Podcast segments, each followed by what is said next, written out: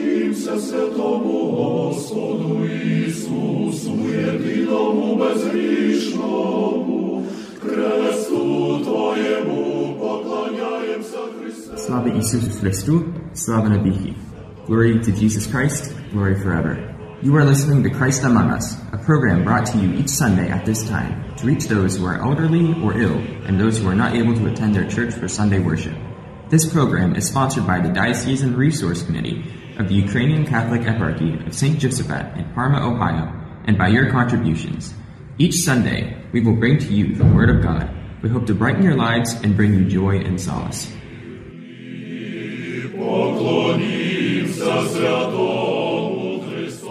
Hello, my name is Deacon Justin Oelgoetz. I'm a Ukrainian Greek Catholic deacon with the Eparchy of St. Josaphat, and I'm assigned to St. Nicholas Ukrainian Greek Catholic Mission in Middle Tennessee, the Nashville area. Today's Gospel of Matthew, chapter 4, verses 18 through 23.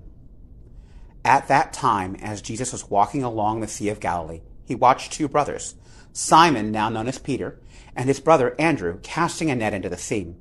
They were fishermen. He said to them, Come after me, and I will make you fishers of men. They immediately abandoned their nets and became his followers. He walked along farther and caught sight of two other brothers, James and John, the sons of Zebedee. They too were in their boat, gathering their nets, in order with their father, Zebedee. He called them, and immediately they abandoned their boat and father to follow him. Jesus toured all of Galilee. He taught in their synagogues, proclaimed the good news of the kingdom, and cured the people of every disease and illness. One of the things that strikes me the most about this is how Peter, Andrew, James, and John were going about their daily lives when they were called. We know from the Gospel of John that this was probably not their first encounter with our Lord. And here they are, they've already met Jesus, and you can kind of picture this Jesus coming along and he calls them. Well, what does that mean for us? Well, the first thing that comes to my mind, and the thing that I see when I reflect on this, is the place I'm going to find Jesus and where I'm going to hear Jesus' call is not necessarily in some great pilgrimage or in some deep fast or going about some outwardly external heroic act, which we sometimes see people wanting to do. But instead, what I see here is Christ calling these four apostles in the midst of their daily lives. They're doing their jobs. One could just as equally imagine them doing chores around their house or, you know, in today's world, mowing the lawn perhaps. The idea though is that the circumstances of their ordinary lives become the basis of their call to be apostles. Christ forms them for this call and then Christ calls them. And then eventually we know what happens. We know the story, right? These four men become four of the twelve apostles and they end up spreading the faith, the faith we now practice to the ends of the earth almost. They did not become those apostles overnight. They became those apostles by taking one step at a time as Jesus called them, and then as the Holy Spirit prompted them to follow the call of Jesus after the resurrection and the ascension and after Pentecost. Peter and Andrew are just living their lives and then they take a step to follow Jesus. But they take that step immediately in the words of the gospel. They immediately abandoned their nets and became his followers. They don't hesitate. But then again, they don't become apostles the next day. Jesus doesn't say to them, come follow me and I will send you to the corners of the earth and to go preach to everyone. You're going tomorrow. No, they spend years in formation with Jesus and then a long period of time pondering this after Pentecost. They start preaching immediately, obviously in Jerusalem, but everything doesn't emerge fully formed from them. I mean, it takes quite some time, for instance, to understand how to interact with Gentiles and what to do about Gentiles who want to come into the faith. It's not an instantaneous thing, but it's, but the calling of God comes about in the daily lives of these four apostles. James and John not only leave their business, but they leave their father as well. Immediately, abandon, and as the gospel says, and immediately they abandoned their boat and father to follow him. And then Jesus toured all of Galilee. He taught in their synagogues, proclaiming the good news of the kingdom. You can vision the apostles being there for all of this. They were. This was their formation. And this is how they became the people we know them to be, the saints we venerate. They didn't become that overnight. And I would hazard a guess that by the time, say, for instance, Peter is preaching in Antioch or is taking the word of God to Rome, by that time, Peter had become a man where this was just what he did. It wasn't some big heroic thing. He didn't start out. He didn't step down this road following Jesus thinking, oh, and I'm going to follow the world and be crucified upside down and everything's going to be this huge thing and people will remember me forever and it's going to be grand and heroic. No, it was just one step.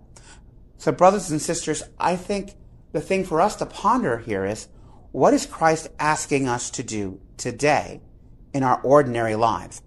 What is the one step he is asking of us today? And then to resolve to take it and to take that step. And by taking that step, we'll be taking a step down towards this road which God has planned out. And we'll be taking a step towards this vocation which God has written for us.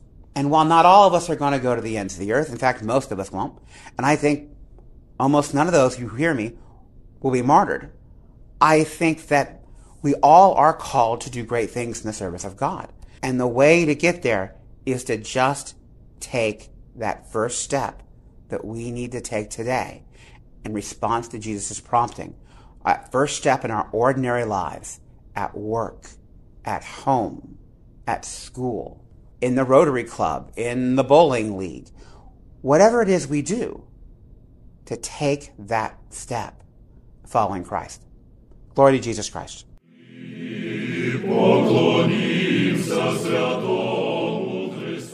Fourth Sunday after Pentecost.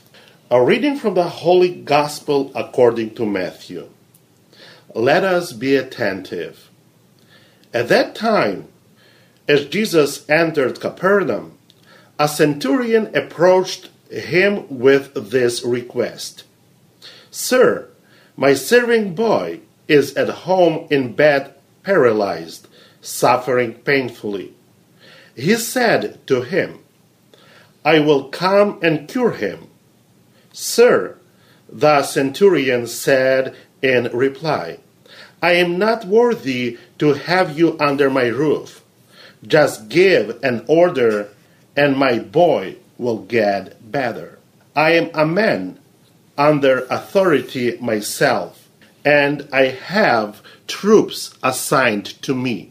If I give one man the order, dismissed, off he goes. If I say to another, Come here, he comes. If I tell my slave, Do this, he does it. Jesus showed amazement on hearing this and remarked to his followers, I assure you, I have never found this much faith in Israel. Mark what I say. Many will come from the east and the west, and will find a place at the banquet in the kingdom of God with Abraham, Isaac, and Jacob, while the natural heirs of the kingdom will be driven out into the dark. Wailing will be heard there, and the grinding of teeth.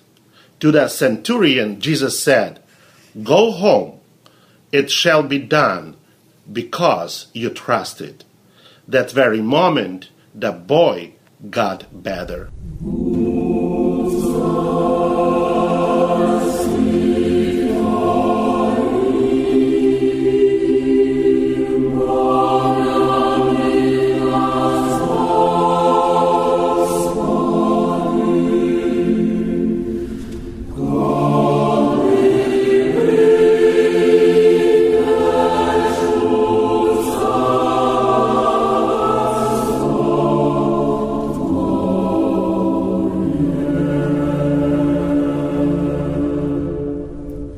Father Ihor Kasyan, pastor of St. Andrew Ukrainian Catholic Church in Parma.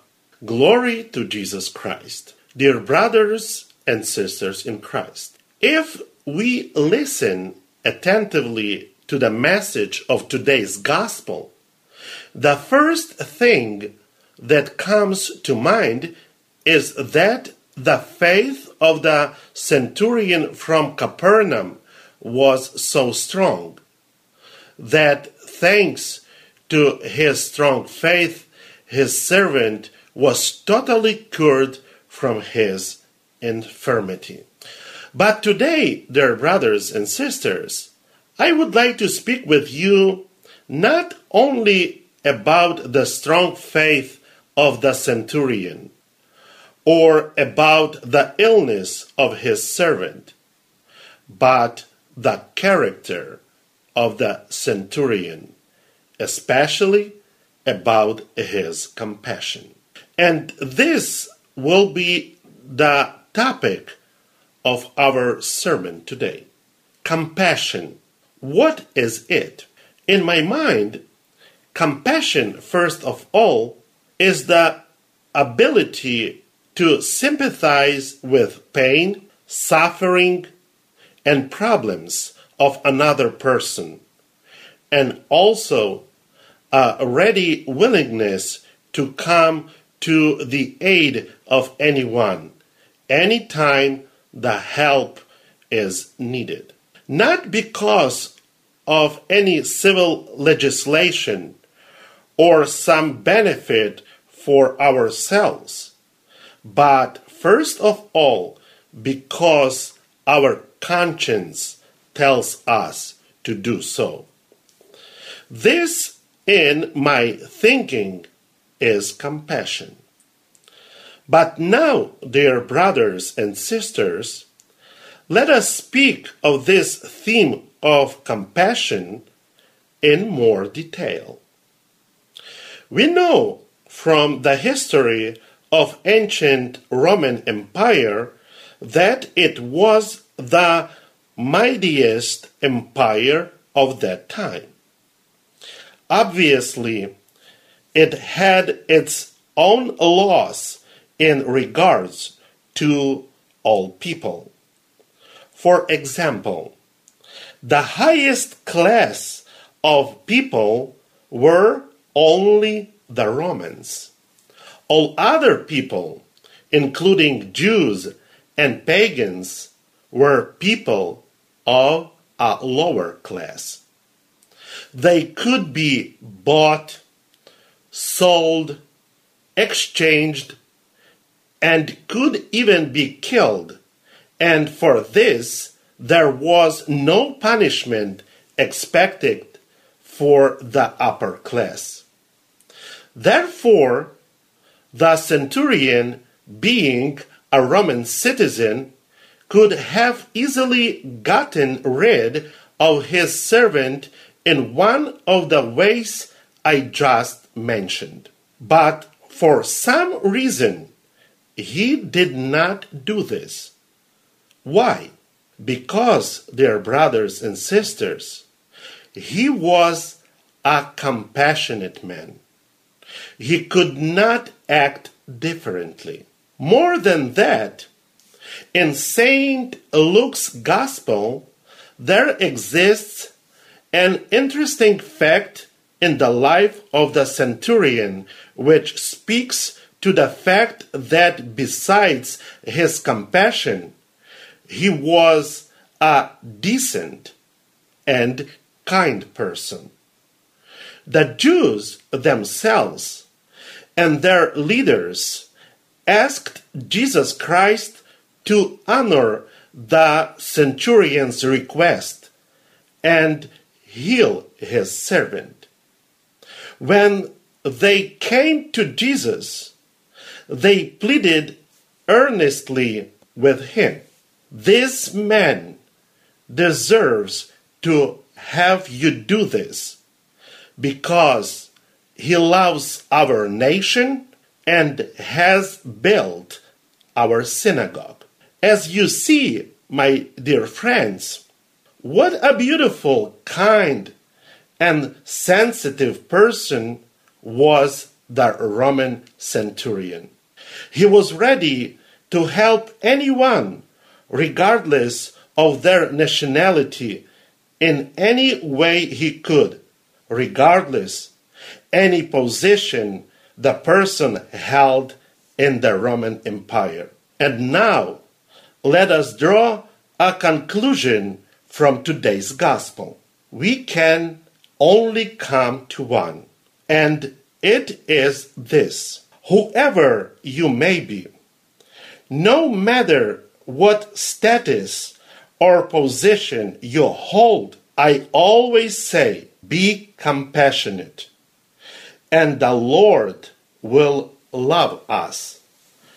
And not only our family, friends, and acquaintances will respect and honor us, but also our enemies. Amen.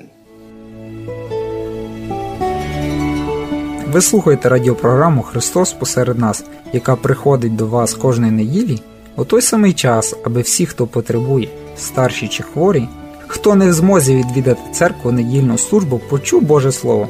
Ця програма виходить за сприянням єпархіального комітету ресурсів Української католицької єпархії святого Єсафата, що у Пармії, Огайо. Кожної неділі ми приносимо вам Слово Боже. Ми надіємося прикрасити ваше життя і принести вам радість та втіху.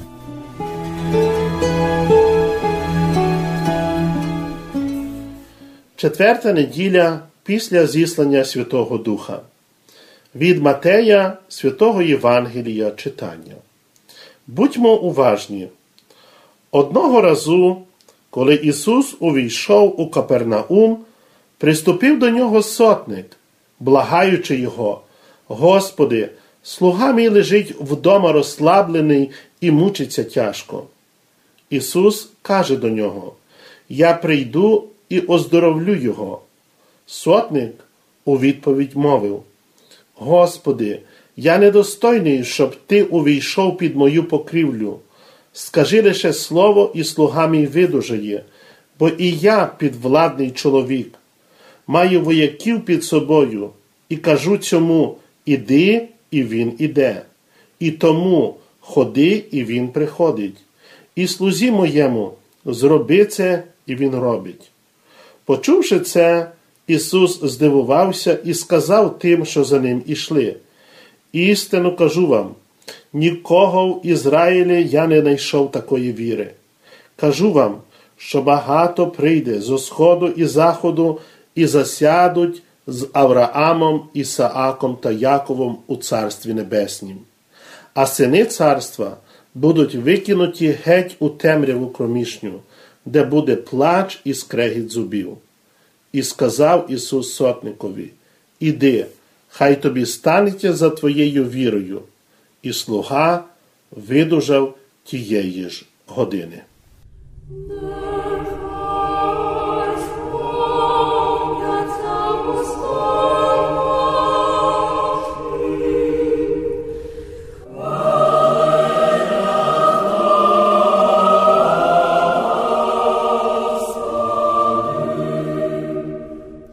Отець Ігор Касіян, парох церкви святого апостола Андрія Первозванного у місті Парма. Слава Ісусу Христу! Якщо уважно, дорогі браті і сестри, прислухатися до змісту сьогоднішнього Євангелія, то перше, що приходить нам на думку, то це те, що віра отого капернаумського сотника була такою сильною, що завдяки цій вірі його хворий слуга зміг отримати цілковите оздоровлення від своєї тяжкої недуги. Але сьогодні, дорогі браття і сестри, я би хотів разом із вами поговорити не стільки про велику віру отого євангельського сотника, чи про хвороби його слуги, скільки поговорити про ще одну дуже важливу характерну рису особистості отого військового чоловіка, а саме про його людяність. І саме це буде темою сьогоднішньої нашої проповіді. Людяність. Що це таке? На мій погляд, мої дорогі, людяність це насамперед вміння перейнятися болем, стражданням і проблемами іншої людини. А також це ще і є постійна готовність прийти на поміч будь-якій людині і у будь-який час, яка тої допомоги потребує, керуючись при цьому не якимось цивільними законами чи якоюсь життєвою доцільністю, але насамперед законом своєї совісті. Ось це і є, на мій погляд, визначення людяності. А тепер давайте, дорогі браті і сестри, на цю тему ми сьогодні разом із вами більш докладно поговоримо. Із стародавньої історії Римської імперії ми знаємо, що це була наймогутніша імперія тогочасного світу. І очевидно, що у тій імперії існували свої закони по відношенню до усіх людей. Так, для прикладу, найвищою кастою людей у тій імперії вважалися тільки римляни, а усі інші люди, в тому числі юдеї чи погани, це були люди нижчого сорту. Їх можна було купити, продати, виміняти, а то навіть і убити. І за це ніякого покарання для високих чинів тієї держави не існувало. Отож, наш сотник, будучи римським громадянином, цілковито сміливо міг позбутися свого слуги саме у один із таких способів, які я щойно перечислив. Але він цього чомусь не зробив. Чому? А тому, мої дорогі, що він був людяним чоловіком і не міг інакше вчинити. Більше того, у святому Євангелію від Луки існує ще один дуже цікавий факт із життя нашого євангельського сотника, який говорить нам про те, що цей чоловік, окрім своєї людяності, був ще і дуже порядною і щедрою людиною. Самі юдеї і юдейська старшина просили Ісуса Христа, щоб Він виконав Його прохання і оздоровив Його слугу, і казали: Він достойний, щоб ти йому це зробив. Любить бо наш народ і збудував нам синагогу. Лука 7, 4, 5. Ось бачите, мої дорогі, якою гарною, щирою і чуйною людиною була ця особа отого євангельського сотника. Він готовий був допомогти будь-якій людині чи будь-якому народові тим, чим він міг, не дивлячись на те, яке високе становище він займав у тогочасній Римській імперії. А тепер давайте зробімо собі висновок із сьогоднішнього святого Євангелія. А висновок напрошується наступний. І звучить він так: ким би ми не були у своєму житті, і яке б високе становище ми не займали у суспільстві, в якому живемо, завжди, і ще раз кажу, завжди залишаймося людьми, тобто будьмо людяними. І тоді нас завжди буде любити Господь Бог, і будуть поважати і шанувати нас не тільки наші рідні, близькі, друзі і знайомі, але навіть і наші вороги. Амінь. Слава Ісусу Христу!